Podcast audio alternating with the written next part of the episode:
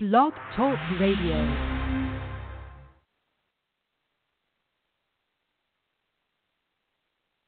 Well, bless the Lord, everybody. Bless the Lord. This is Pastor Winfred Burns, and you are live with the Word on Wednesday.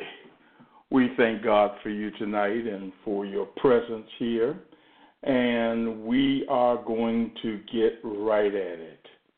Tonight we continue in Acts chapter 20. This is actually the third uh, missionary journey of the Apostle Paul. And tonight, as we continue our study, we will see the heart of an apostle. We'll get a chance to see him as he bids farewell to some people that he loves, that he has raised in the ministry.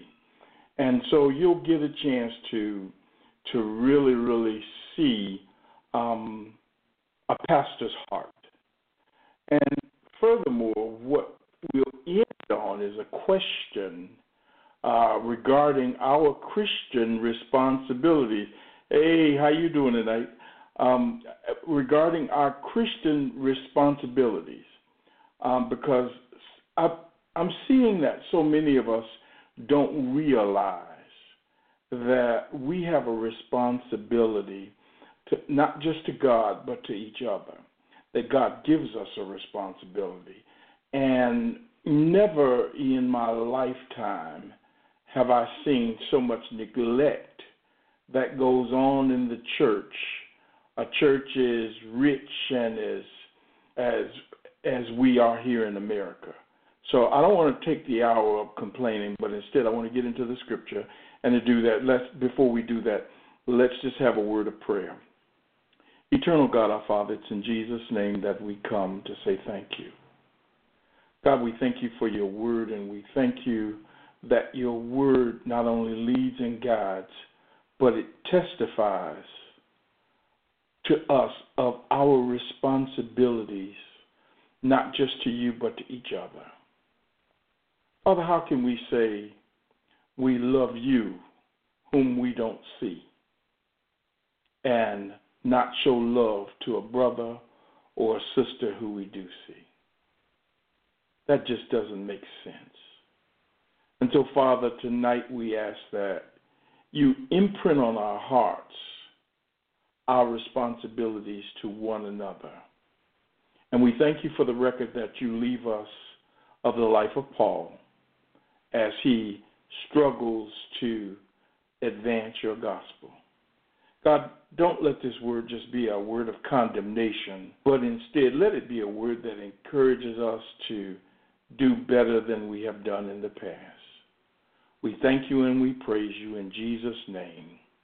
Amen. So last week, we finished up at Acts chapter 20, verse, we stopped at verse 6, and we're going to jump right in at uh, verse 7 tonight, reminding you that Paul is on his way back to Jerusalem, and he has made the decision, you know, um, to go back by way of Macedonia. And the best way to describe Macedonia to you who don't have maps is that Macedonia is uh, northern Greece. It's the northern p- portion of Greece. It sits between um, Greece and Bulgaria, if you're looking on a map. And so Paul has decided not to um, not to go directly back from his point in Ephesus, but instead he traveled back up through Macedonia because again he was always about strengthening the churches. He was always about taking care of that which the Lord had given him. And I'm I'm really sensitive to that tonight because I am seeing in in our churches today that a lot of the pioneers of churches, a lot of people who gave their their lives and their wealth to help us get into the positions that we are in today are being neglected. Our seniors are being neglected. They, they just kind of go home to die. And in many churches, um, the pastors and, I, and you know what, I'm I can't play with it any longer. In many churches, when we get a younger pastor, he is so concerned about his reputation, his name, his preaching, and what he has in front of him that he does not realize what he's standing on. That he's standing on the backs of saints who fried chicken dinners, and they make fun of folk that that fried chicken dinners. He makes fun of the people that um, had to, to to to walk to work, and and he makes fun of the and ignores the people who used to have to go into their stocking and and pull out the, the, the little the the 50 cents that they had tied up in their stocking, the 50 cents that was holding their stocking together. They make fun of the people who sang those Dr. Watts that birthed them. And it really angers me to see these, these, these people doing that. And it lets me know that they really don't have the, the mature heart of a pastor capable of leading the people. And we're seeing the results now.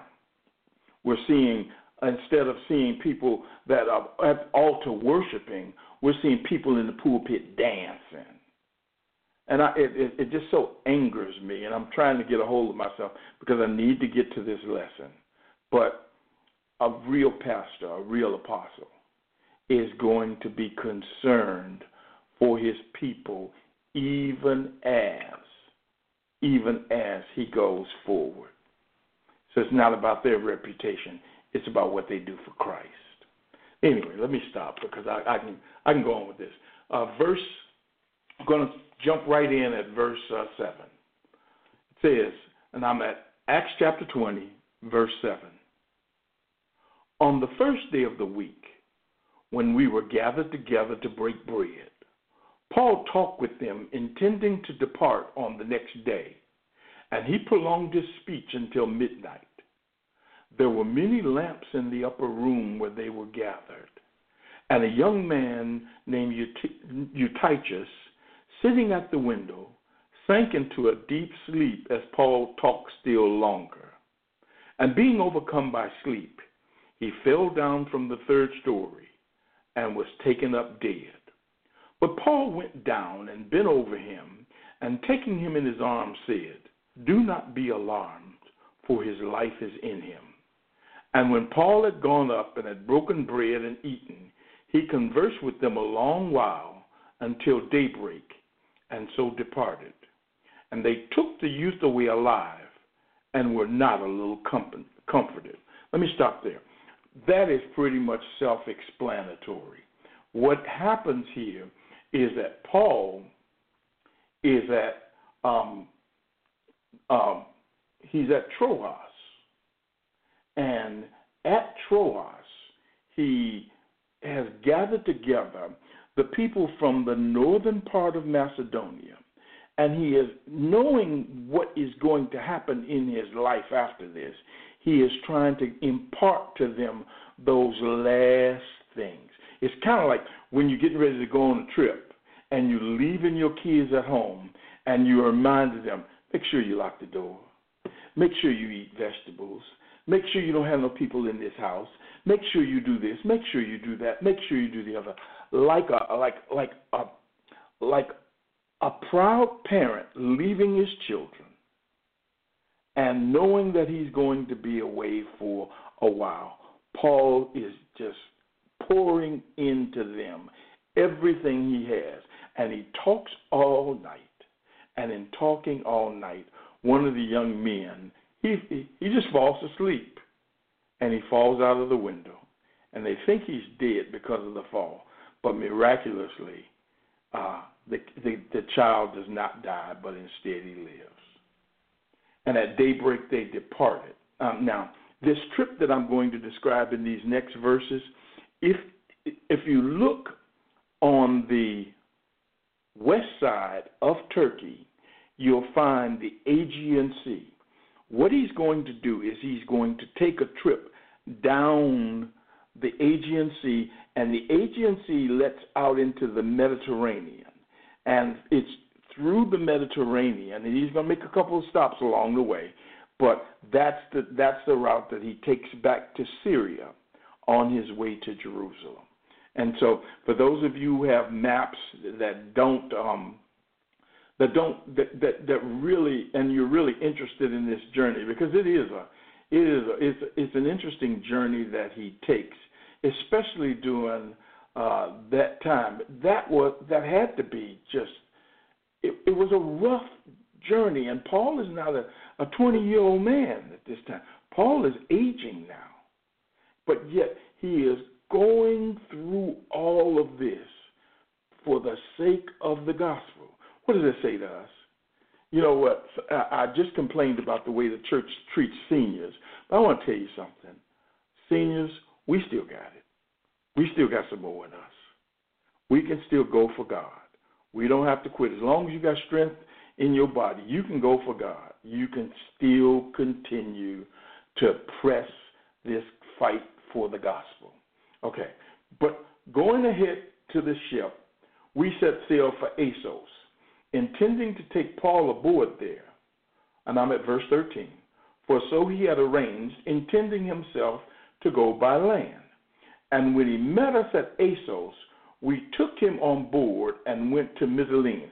Now, what this basically means right there is that that they meant to, they they boarded the ship at Troas, but Paul didn't board at Troas because Paul still had some things that he wanted to impart to those people. So instead, he walks.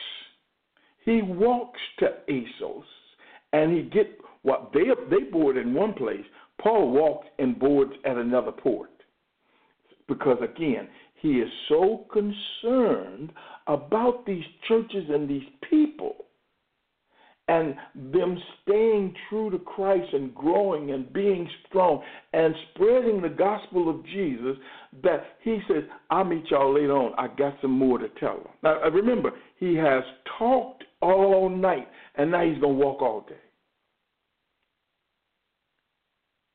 Verse 15 And, and sailing from there, we came the following day opposite Chios. The next day, we touched at Samos and the day after that we went to Miletus. For Paul had decided to sail past Ephesus so that he might not have to spend time in Asia, for he was hastening to be at Jerusalem, if possible, on the day of Pentecost. So again, what we're describing is the journey down the Aegean Sea, and it's south in, south in the Aegean Sea that drops down into uh, the Mediterranean. Um, now from Miletus, from Miletus, which is just below uh, Ephesus. Now from Miletus, he sent. I'm at verse 17. He sent to Ephesus and called the elders of the church to come to him. And when they came to him, he said to them, You yourselves know how I lived among you the whole time from the first day that I set foot in Asia serving the Lord with all humility and with tears and with trials that happened to me through the plots of the Jews. How I, how I did not shrink from declaring to you, excuse me, anything that was profitable, and teaching you in public and from house to house, testifying both to Jews and to Greeks of repentance toward God and of faith in our Lord Jesus Christ. And now, Behold, I am going to Jerusalem, constrained by the Spirit, not knowing what will happen to me there, except that the Holy, Go- the Holy Spirit testifies to me in every city that imprisonment and afflictions await me. But I do not account my life of any value, nor as precious to myself if only I may finish my course and the ministry that I receive from the Lord Jesus to testify to the gospel of the grace of God. Isn't that powerful? He says, You know me, and you know what I stand for. You know what I've done. You know my teaching. And now I'm going to Jerusalem. And I can't get out of it. You see, that word says, uh, verse 22 Behold, I am going to Jerusalem constrained by the Spirit. When you are constrained, you are in a, you are held. You are, in, you are walking along in a narrow way. And it's something that you can't get out of even if you want to he is now being led by the Spirit, just as he was led by the Spirit into Macedonia, just as he was led by the Spirit on uh, on missionary journeys. Now he's being led to prison. Now, on the one hand, you see him pouring out his heart to, because, to, to these people, his heart of love. But on the other hand, you see the obedience of Paul as he follows a hard way.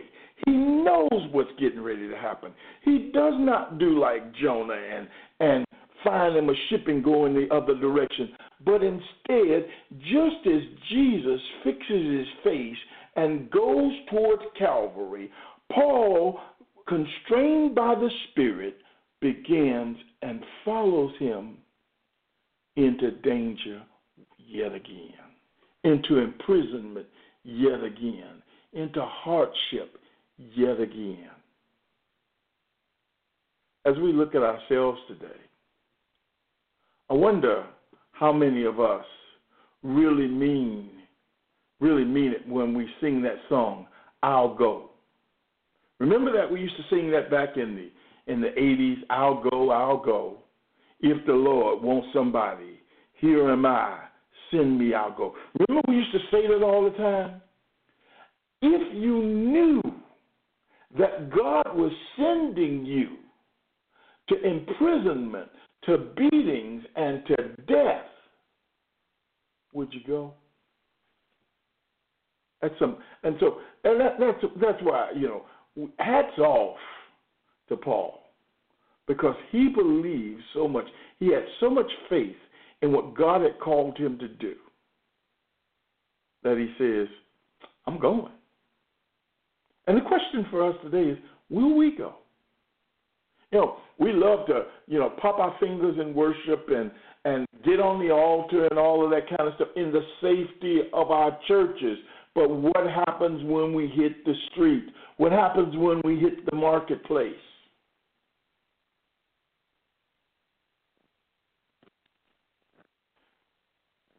Verse 25. And now behold, I know that none of you among whom I have gone about proclaiming the kingdom will see my face again. Therefore, I testify to you this day that I am innocent of the blood of all of you. For I did not shrink from declaring to you the whole counsel of God. Pay careful attention to yourselves and to all the flock in which the Holy Spirit has made you overseers, to care for the church of God, which he obtained with his own blood. I want to stop there. So then Paul charges them.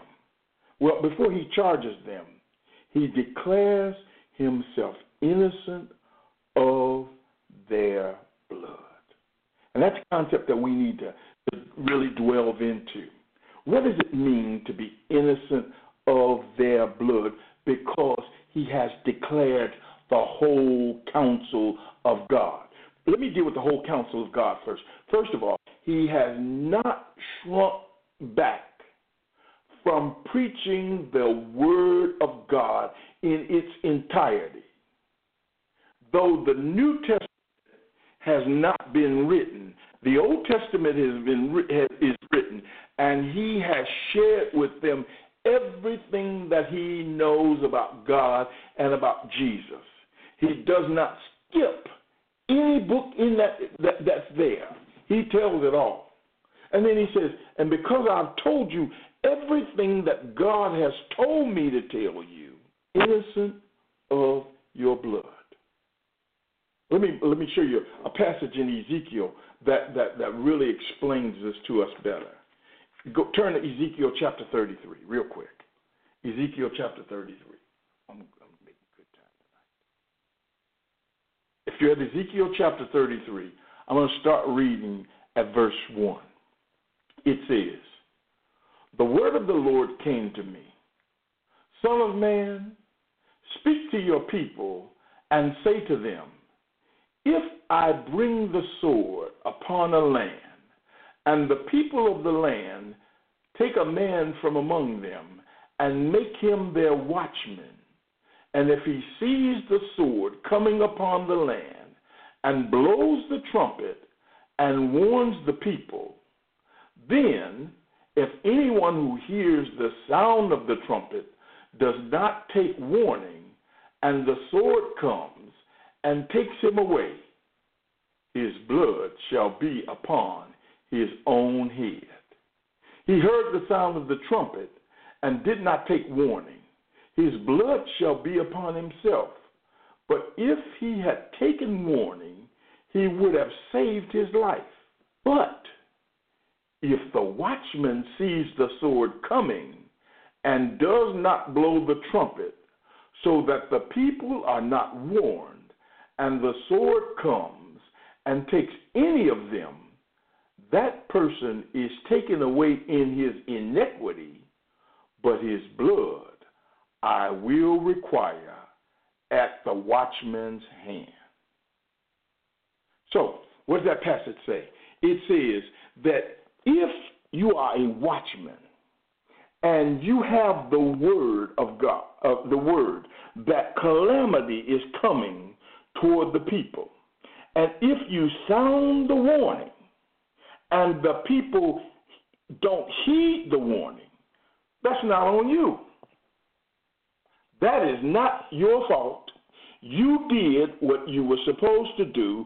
You cried out warning, and they did not listen, and calamity came upon them.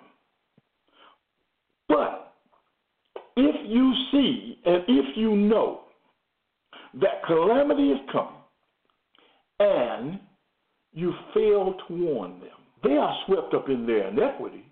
They caught up in their sin.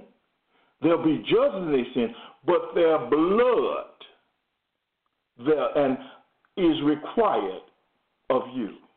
You have to make an account as the watchman for what happened for that blood. And remember, the life is in the blood. So it's he's saying here, what happens to you. Now Paul, go back to Paul in Acts 20.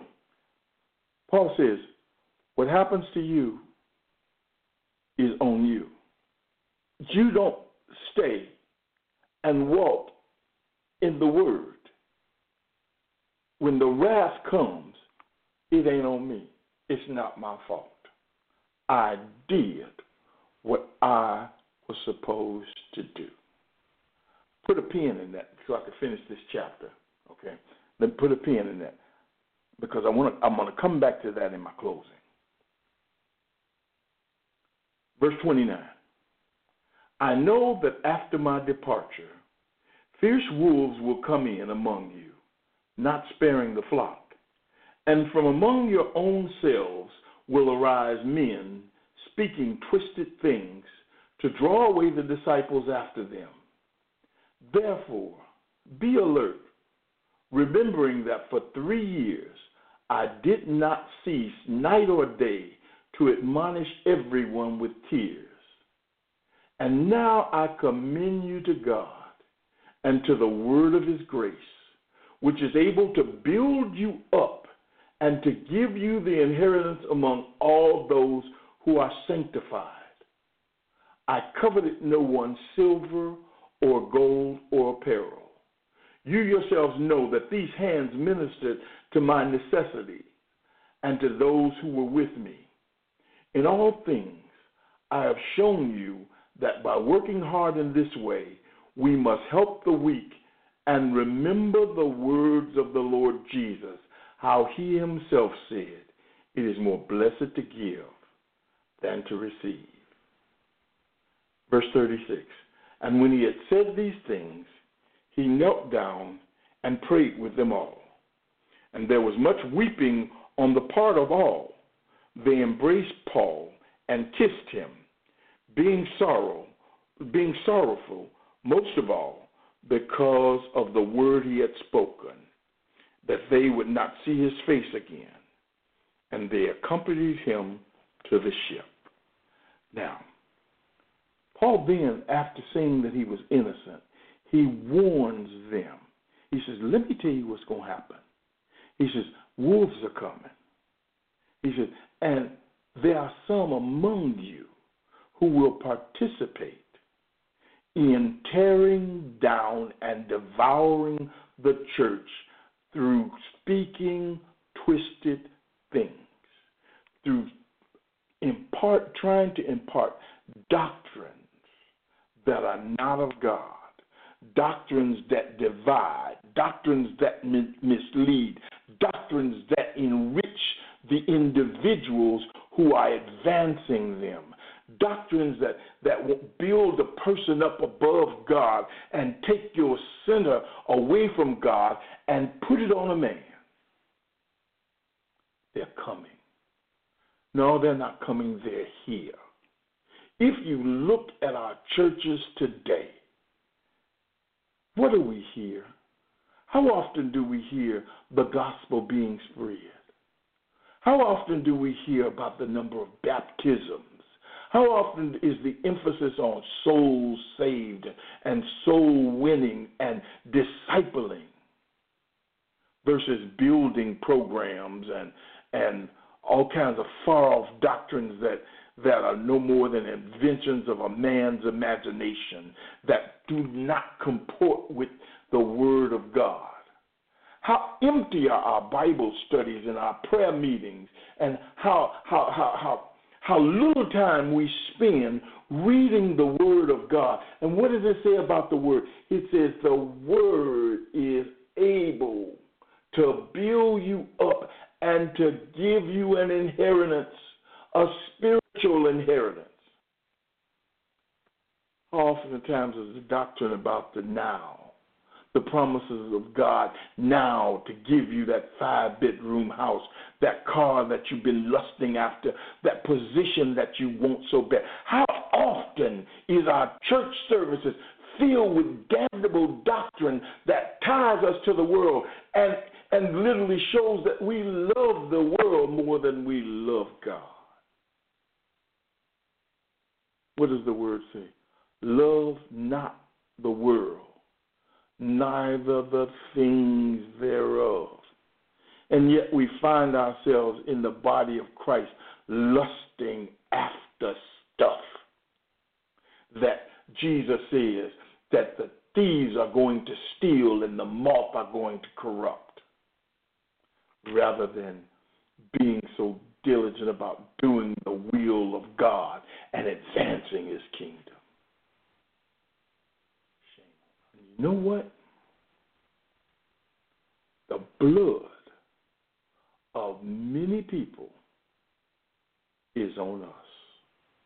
Because the word tells us that we have this treasure, that's Second Corinthians, in earthen vessels that displays the excellency of our Lord. That it displays, that tells of the love of God. God has given it to us. And because He has given it to us, we have a responsibility to spread the word to all those around us. And yet we have gotten so caught up in the world and in worldly business. And so we can't say, like Paul, your blood ain't on me. But the truth is, the blood is on us. And that judgment, and this is the good news of the whole thing. At judgment, we won't be, we won't, we'll go through judgment, but we won't go through the judgment that the, that the, the, the unbeliever goes through. We'll go to the white throne judgment where our works are judged. And it's at that judgment that we'll be presented and it'll be shown all the opportunities that we had to share the gospel and refuse to do it, or were so caught up into something else, and we forfeit our reward. And how ashamed will you be when you are shown that sister, that relative, that friend, that acquaintance that you could have shared the gospel with that we neglected to do We're so caught up in, in our Sunday mornings that we forget that after Sunday come Monday. And that we are charged with going and sharing the gospel. So, my question tonight as I close is Is it on you? Is there blood on you? Will blood be required from you? Watchmen, what of the night? Watchmen, what of the night? Do you not see, has God not told you that the wages of sin is death? And that soon he's coming back, and he's not coming back just to receive his church, but he's coming to pour out his wrath on all mankind. Watchmen! It's up to us to warn that this day is coming. It's on us. What will we do? Let's pray. Eternal God, our Father, it's in Jesus' name that we come. First, we thank you for the example that Paul gave us. And then, God, we, we come repenting for our lack of concern. God, we've gotten so selfish and caught up in the world that we're just going to confess we really don't care about nobody but ourselves, but our little crew and that we have literally, oh God, just kind of to the side your commandments, your command to, to go into the world, to share the gospel. We don't care that we're salt and light. All we care about is how much more money we're going to get, or what new toy or trinket, or what new honor is going to be bestowed upon us. We lust after the approval of men and of things. And we confess that as sin. God, we ask today that not only that you forgive us as we come repenting, but that you put a burning within us, that you put compassion within us, that you fix us so we can participate in sharing the gospel God, get us back on course. We're so off course. God, it's as if we don't, we say we love you. We don't love nobody but you and ourselves. God, we, we're sorry. Have mercy on us. Have mercy on us, God fix us. So when we when we do sing that song, I'll go again. That we sing it from sincere hearts, faithful hearts, pure hearts. Thank you, God, that you haven't given up on us. Help us in Jesus' name. Amen.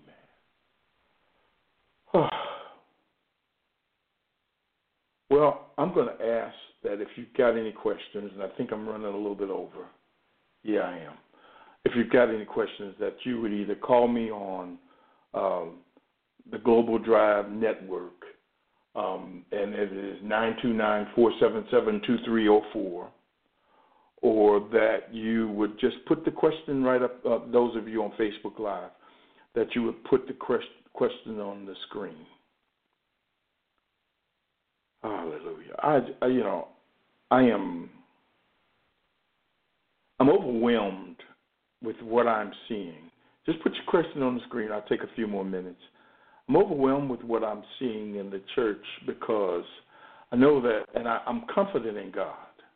I'm confident in God that He says that upon this rock I'll build my church, and the very gates of hell won't prevail against it. I'm confident in that. But right now, this the church is so shaky.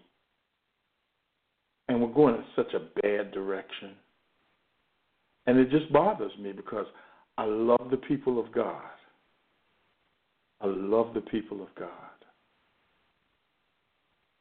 I love the people of God. But they're so caught up on this on this damnable doctrine so confused because they won't get in their word and study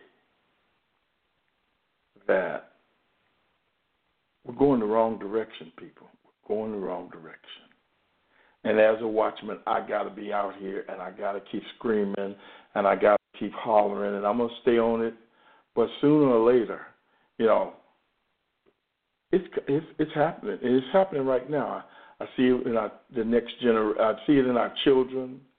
I see it in my generation right now, and it's not good. It is not good. I, listen. I'll, I'll sign off.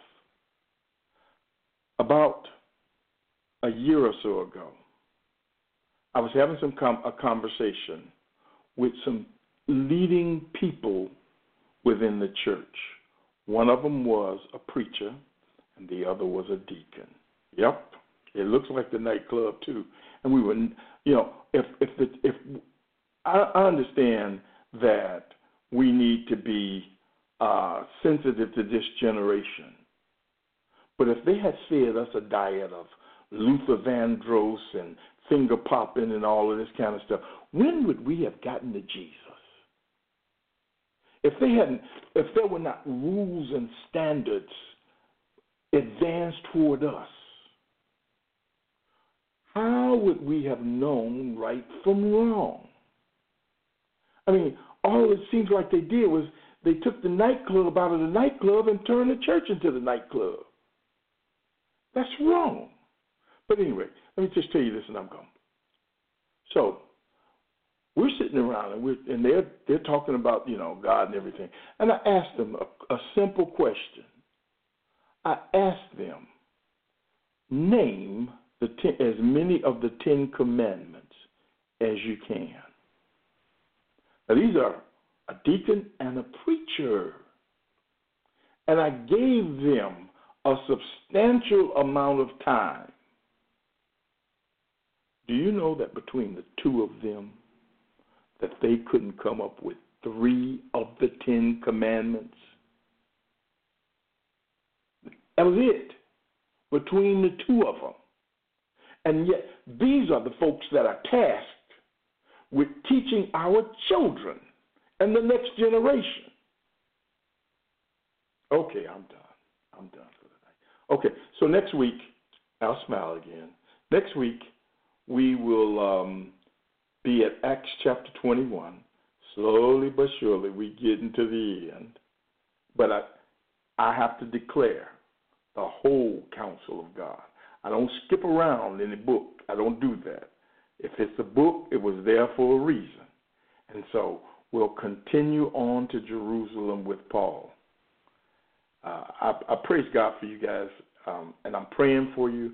I pray that you go now and you just make a list of the people that you know that God is calling you to share the gospel with, and that you begin to share with them. Let the Holy Spirit lead you as to how to do it. But be sensitive and beware. Oh, to a smoke machine, oh God. But be sensitive and be aware of, of the move of the Holy Spirit. I bless God for each of you. I thank God that you're here, and I pray that you share this video with someone else um, because we got to get this word out. Bless you. Have a wonderful, wonderful evening. I'm sorry I, I got long winded tonight, but you know, I'm just I'm determined that we're gonna run this race and we're gonna I'm gonna finish my course. Be blessed. Have a wonderful evening. This has been Pastor Winfred Burns, and you've been live with the Word on Wednesday. Have a wonderful evening.